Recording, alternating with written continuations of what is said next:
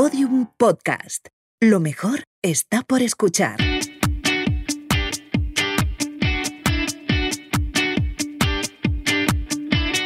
Porque la vida no viene con instrucciones.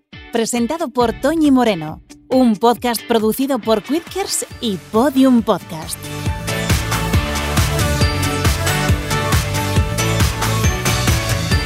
Episodio 2. Monse, una maestra con clase. ¿Juegos versus pantallas?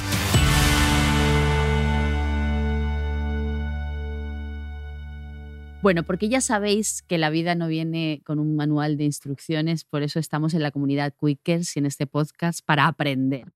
Eh, hoy os voy a hablar de un tema que nos preocupa mucho a las madres, eh, que es mm, el tema de los juegos de nuestros hijos. Cada vez pasan más tiempo en la pantalla y juegan menos, cada vez eh, dejan de jugar antes de tiempo. Hay un estudio que a mí me ha preocupado mucho, que está fechado en el año 2018, de la Asociación Española de Fabricantes de Juguetes, que indica que los niños españoles juegan cada vez menos y dejan de jugar a edades más tempranas, lo que al final, al final les provoca aumento de casos de depresión y ansiedad en niños adolescentes y adultos jóvenes. Bueno, pues para hablar de todo esto, eh, he invitado a este podcast a Monse, que mm, además de tener en su perfil eh, maestra con clase en catalán, tiene casi medio millón de seguidores, es una pasada y es muy bonito perfil porque ella nos enseña a hacer manualidades con nuestros hijos, a jugar de otra manera. Embarazada, a puntito de tener a Gala. Así es. ¿Cómo estás? Muy bien y muy contenta de que me hayáis invitado y poder venir aquí a Quitkers. Bueno, lo primero que tengo que preguntarte es si tenemos que estar alarmados, si tenemos que preocuparnos por esos datos que acabo de contar. Yo creo que sí, sinceramente. O sea, yo estoy en, en las aulas y lo veo diariamente. Creo que el tema de las pantallas es un tema al que recurren tanto padres como los mismos niños constantemente. Y, y esto provoca pues, muchas cosas que no, realmente no somos conscientes así como que los niños estén sobreestimulados, que, que, se aburren, que, no, bueno, que no, saben aburrirse, no, no, saben estar sin hacer nada y, y, la falta de concentración. Yo creo que muchas veces no nos damos cuenta de todo esto. Me estoy sintiendo fatal, pero fatal. Estoy a punto de interrumpir este podcast porque es que yo, eh, si voy a un restaurante, te tengo que confesar que una vez que mi hija come es muy difícil mantenerla sentada en el... porque es que tiene dos años y medio. Eh, llevo la tablet, me da vergüenza sacar la tablet por el tamaño, entonces lo que hago es le doy mi móvil. Le tengo varios juegos de puzzle, de tal, lo estoy haciendo mal. Bueno, a ver, hay momentos para todo. O sea, yo creo que, que lo ideal con, con, con, las tablets, con los móviles, con las nuevas tecnologías en general, es saber gestionarlo y saber sacarle un uso positivo a, a, a eso. Eh, no, no tenemos por qué pensar que son malas, simplemente saber usarlas correctamente. Vale, vale. No, no. Por ejemplo, por ejemplo yo intento eh, que no se siente mm, a ver vídeos uno detrás de otro. Exacto. O sea, yo intento, mm, le bajo juegos, que hay millones de apps de juegos, de puzzle, de colorear, de pintar, de, rellenar. Tiene dos años y medio, tienes que buscar esos juegos que van acorde con su edad. Claro, yo creo que la clave está en saber gestionarlo. Saber gestionarlo empieza en, en, no dejarles la tablet y que hagan ellos un uso como ellos quieran, porque al final tienen acceso a todo. Y, la clave está en supervisarlos, a saber cómo usamos esas tablets y, bueno, siempre que se pueda sustituir la tablet por momentos de calidad con, con los niños y actividades significativas. Para que yo me haga mi cosa, porque yo estoy muy preocupada, ¿hasta qué edad el niño tiene que jugar eh, experimentar. Yo a mi, a mi hija le doy una piña, te, he puesto vídeos. Sí. En casa viene del colegio, tiene una piña con unas pinturas. Es verdad que me pone la casa perdida, pero hay que, tenemos que estar ahí. ¿Hasta qué edad tienen que jugar los niños? Yo te diría que siempre. Siempre. O sea, no dejemos de jugar y de experimentar.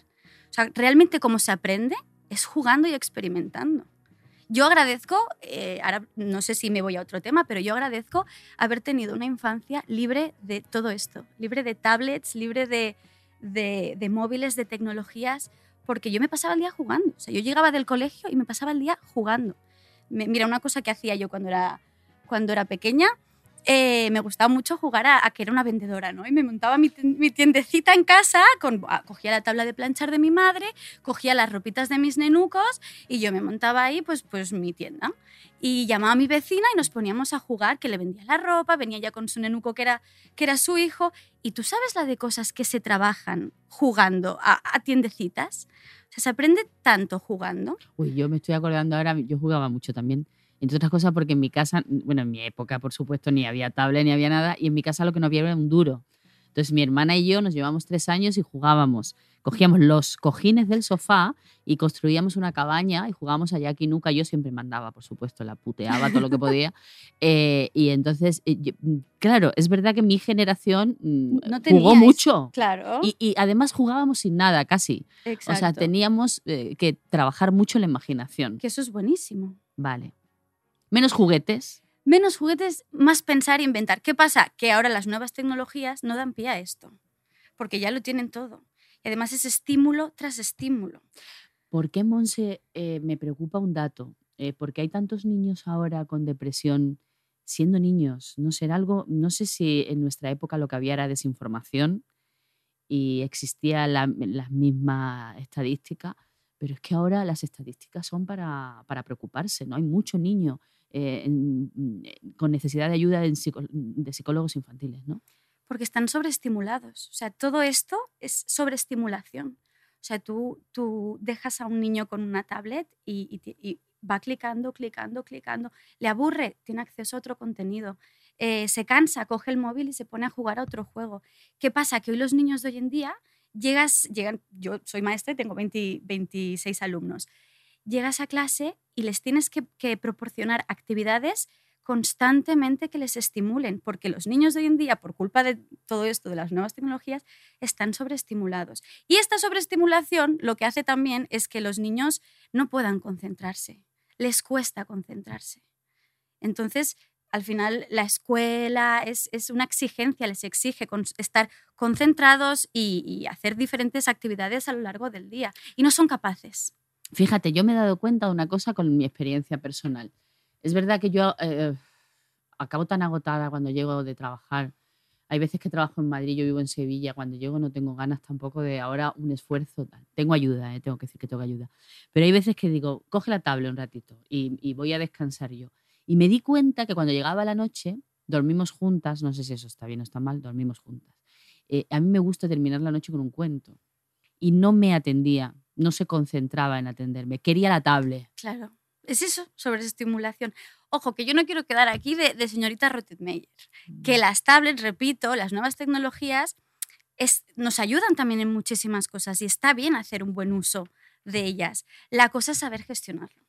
¿Hay que aburrirse? Hay que aburrirse, es necesario. Yo me he aburrido mucho. Tú sabes que mi madre me decía una cosa, mi madre es muy graciosa, me decía, yo, yo decía, me aburro. Todos hemos dicho alguna vez, me aburro. Y mi madre me decía, pues échate en agua. claro, tú, te espabilas y del aburrimiento sale la imaginación. Y de allí inventamos y creamos. ¿Cómo crees que, y de ello montar una tienda con la tabla de planchar de mi madre en casa? O sea, imagínate. Bueno, me he metido en el perfil de esta señora.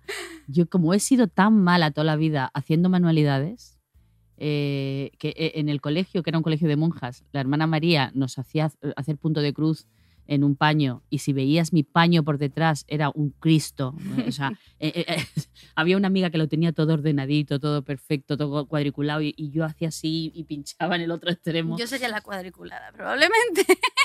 Eh, tienes una paciencia maravillosa. En tu, en tu, en tu red social eh, nos propones un montón de manualidades. Sí, sí, es así. La verdad es que me gusta mucho. O sea, yo creo que una alternativa a estas tablets es presentar actividades significativas. Mis alumnos no me piden tablet. Mis alumnos en clase no me piden tablet. ¿Por qué? Porque les presento actividades con las que vibran. Vibran muchísimo. Ponos algún ejemplo. Ponos, cualquiera de mi perfil de Instagram sirve.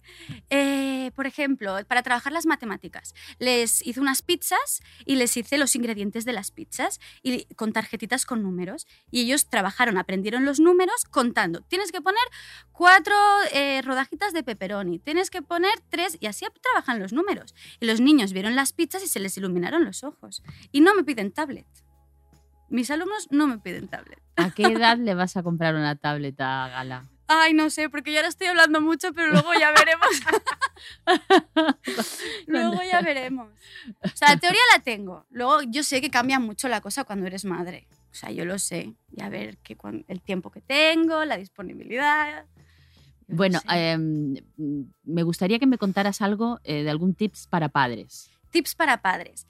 El principal consejo que daría a los padres es em, que no lo vean como, como algo negativo, sino como algo positivo, pero que tienen que estar encima. O sea, que, que, que sepan que les ofrecen con las tablets a sus hijos. Y siempre que se pueda, yo sé que a veces es difícil, siempre que se pueda que estén con ellos. O sea, que estén viendo, que estén a su lado, que estén ayudándolos. Eso es muy importante. Y poner un horario, poner un horario de tablets, porque yo sé, y además es un tema que hablo mucho con, los padres de mis alumnos, yo sé que hay muchos niños que llegan a casa y ya o están delante de la tele o están delante de la tablet o del móvil. Poner un, horario, ya sea cuando mientras mamá hace la cena o papá hace la cena. Yo fíjate, eh, le he puesto, mm, ha salido de manera natural. O sea, mi hija llega del cole eh, se pone a hacer millones de actividades. Tengo un trocito de jardín, le tengo una cama elástica y la reviento en la cama elástica. La cama elástica, quien inventó la cama elástica, el Nobel, por favor. Es lo más maravilloso porque por la noche llega la niña muerta.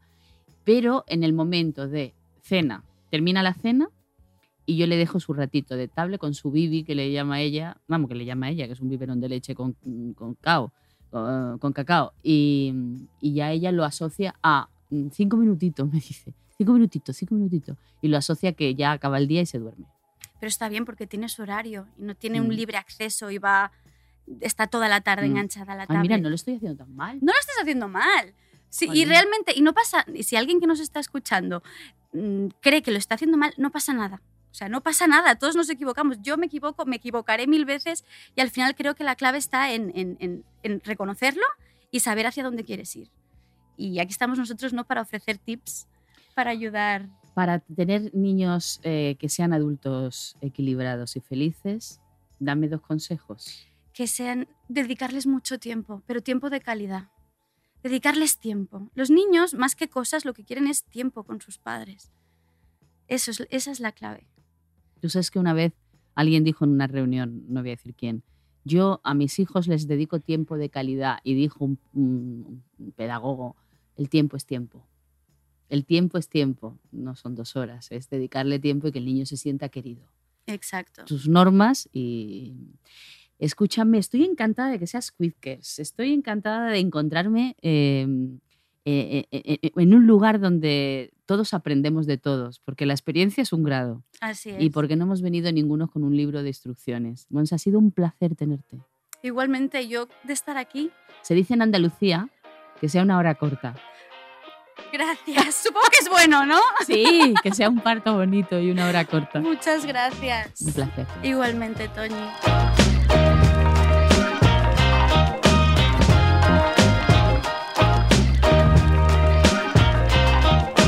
Porque la vida no viene con instrucciones es una producción de Quidkers y Podium Podcast, con Toñi Moreno como presentadora, Jesús Blanquiño, jefe del proyecto, Diseño sonoro Elizabeth Bua. Bea Polo en la edición de vídeo. En la producción Gemma Siberoni, Alejandro Fernández Durán y Paula García Viana. Lourdes Moreno Cazalla en la producción ejecutiva.